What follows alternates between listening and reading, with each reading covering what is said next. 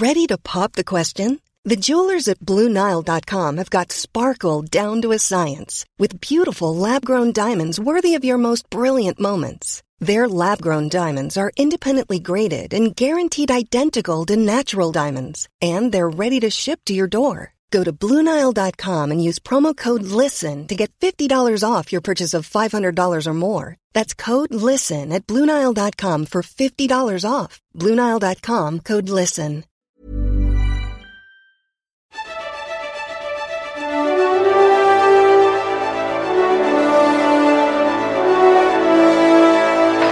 Que je te dise un secret. Secret? Quel secret? Mais ce n'en est plus un maintenant. Puisque je vous ai tout dit. Bonjour, bon après-midi, bonsoir. action Bienvenue dans les secrets du ciné, le podcast qui vous emmène dans les coulisses du 7e art et qui vous fait aussi découvrir les techniques, le vocabulaire, les expressions liées aux films et aux séries, tout simplement pour vous coucher moins bête.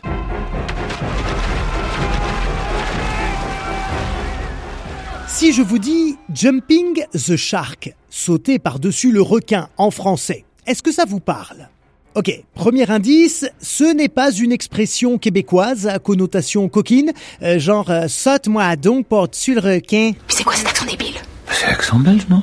Alors non, j'ai essayé de faire du québécois, mais manifestement faut que j'arrête les accents. En tout cas, vous allez tout comprendre maintenant avec ces quelques descriptions de moments Jumping the Shark. Tu es prêt, John? Oui.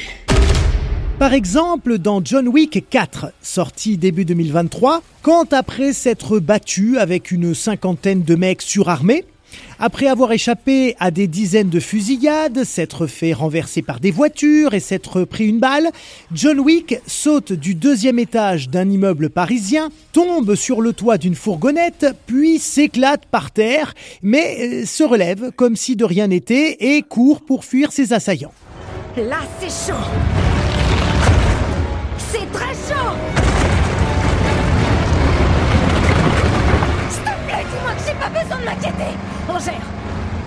Deuxième film qui me vient à l'esprit là et qui est totalement symptomatique, c'est Fast and Furious 8, sorti en 2017.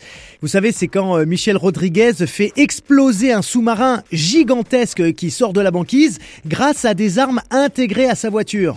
Impressionnant. D'ailleurs, ça marche pour tous les Fast and Furious, hein, je dirais du 5 au 10 particulièrement, qui vont toujours de plus en plus loin en termes de moments Jumping the Shark, comme là, là, dans le tout dernier sorti en mai 2023, quand Vin Diesel est dans une voiture qui tombe d'un avion cargo militaire en plein vol pour écraser deux autres véhicules en contrebas sur le pont d'une autoroute. Sans parler évidemment de la bombe géante qui roule dans les rues de Rome avant d'exploser dans le Tibre. Et pour finir de vous mettre sur la voie, on peut citer tous ces héros dans les films Marvel ou DC qui meurent ostensiblement, je veux dire, c'est admis par tout le monde, et qui reviennent à la vie, comme par hasard, au moment du combat final contre le grand méchant. Je suis venu, j'ai vu, et je n'en crois pas mes yeux. Voilà, vous l'avez maintenant compris, un moment Jumping the Shark défini dans un film ou une série, une séquence qui va trop loin qui est tellement jusqu'au boutiste, tellement what the fuck, tellement invraisemblable, grotesque ou décalé par rapport à l'univers de la fiction, qu'elle en devient totalement ridicule. Et pour les fans, c'est souvent le signe du déclin d'une saga cinématographique ou d'une série, et la confirmation qu'il faut qu'elle s'arrête, euh, définitivement et surtout très vite. Ok, on va arrêter le tir avec les défis. Mais l'expression désigne aussi d'autres travers qui cassent la confiance et l'intérêt du spectateur.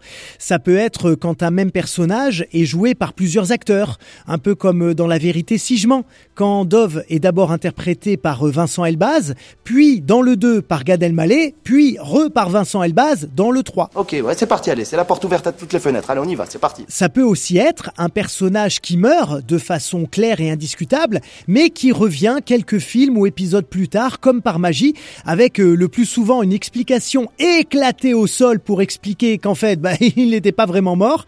Et alors là, l'exemple mythique, c'est celui de la série Dallas, qui a été diffusée euh, entre 1978 et 1991.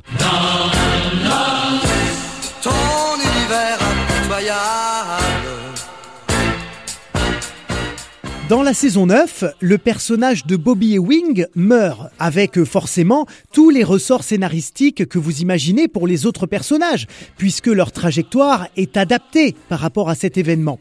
Et ben les mois suivants, quand les téléspectateurs découvrent le début de la saison 10, ils apprennent qu'en fait, toute la saison précédente était un rêve, un rêve de Pamela Barnes, qui est un autre personnage, ce qui permet forcément à Bobby Ewing de revenir tranquillement comme si de rien n'était, et aux scénaristes et producteurs de ne pas avoir à justifier les incohérences du script. Ça, ça n'est pas possible, hein. Je suis désolé, allez. Enfin, on peut utiliser cette expression quand deux héros se déclarent leur amour après plusieurs films ou épisodes d'ambiguïté, quand un personnage change complètement de personnalité, d'un coup comme ça, ou alors quand le ton d'une série ou d'une saga s'éloigne de son ambiance initiale, par exemple en devenant plus comique ou au contraire beaucoup plus dramatique. Très, très intéressant.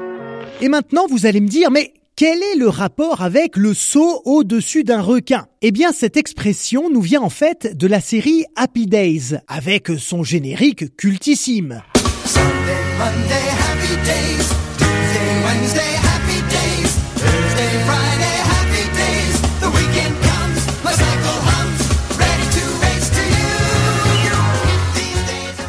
C'est une série américaine diffusée entre 1974 et 1984 qui raconte la vie quotidienne d'une famille de Milwaukee avec euh, Richie, un jeune étudiant coincé, sa sœur Joanie et leurs amis, dont le bad boy au grand cœur Fonzie, qui est un personnage qui va vite devenir euh, le chouchou des adolescents de l'époque. Et c'est dans l'épisode 3 de la saison 5, diffusé en 1977, qu'on trouve notre référence au requin. Écoutez bien, je vous mets le son de la séquence en question pendant que je vous raconte.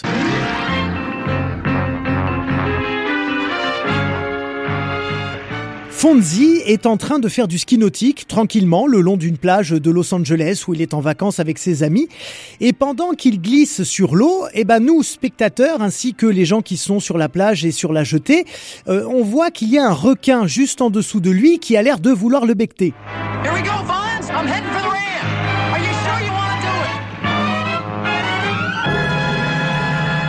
Là, Fonzie passe sur un tremplin, saute par-dessus le requin et termine en héros sur la plage, dans les bras de la foule en délire qui vient d'assister à son exploit. Je ne vois pas très bien le rapport. Eh ben, c'est vrai que le rapport n'a pas été fait tout de suite, parce qu'à l'époque, cet épisode n'a pas forcément choqué les fans. Il a eu euh, le même succès que les autres et personne n'a rien trouvé à redire, d'autant qu'il y a eu 164 épisodes produits après. Donc c'est pas une histoire de déclin de la série. Ce n'est que bien des années plus tard, en 1987, que cette expression est inventée, si on peut dire, par un étudiant en théâtre à l'université du Michigan qui s'appelait Sean Connolly. Il discutait avec ses amis et pour lui cet épisode signait quand même une sorte de baisse de qualité constante de la série Happy Days au fil du temps.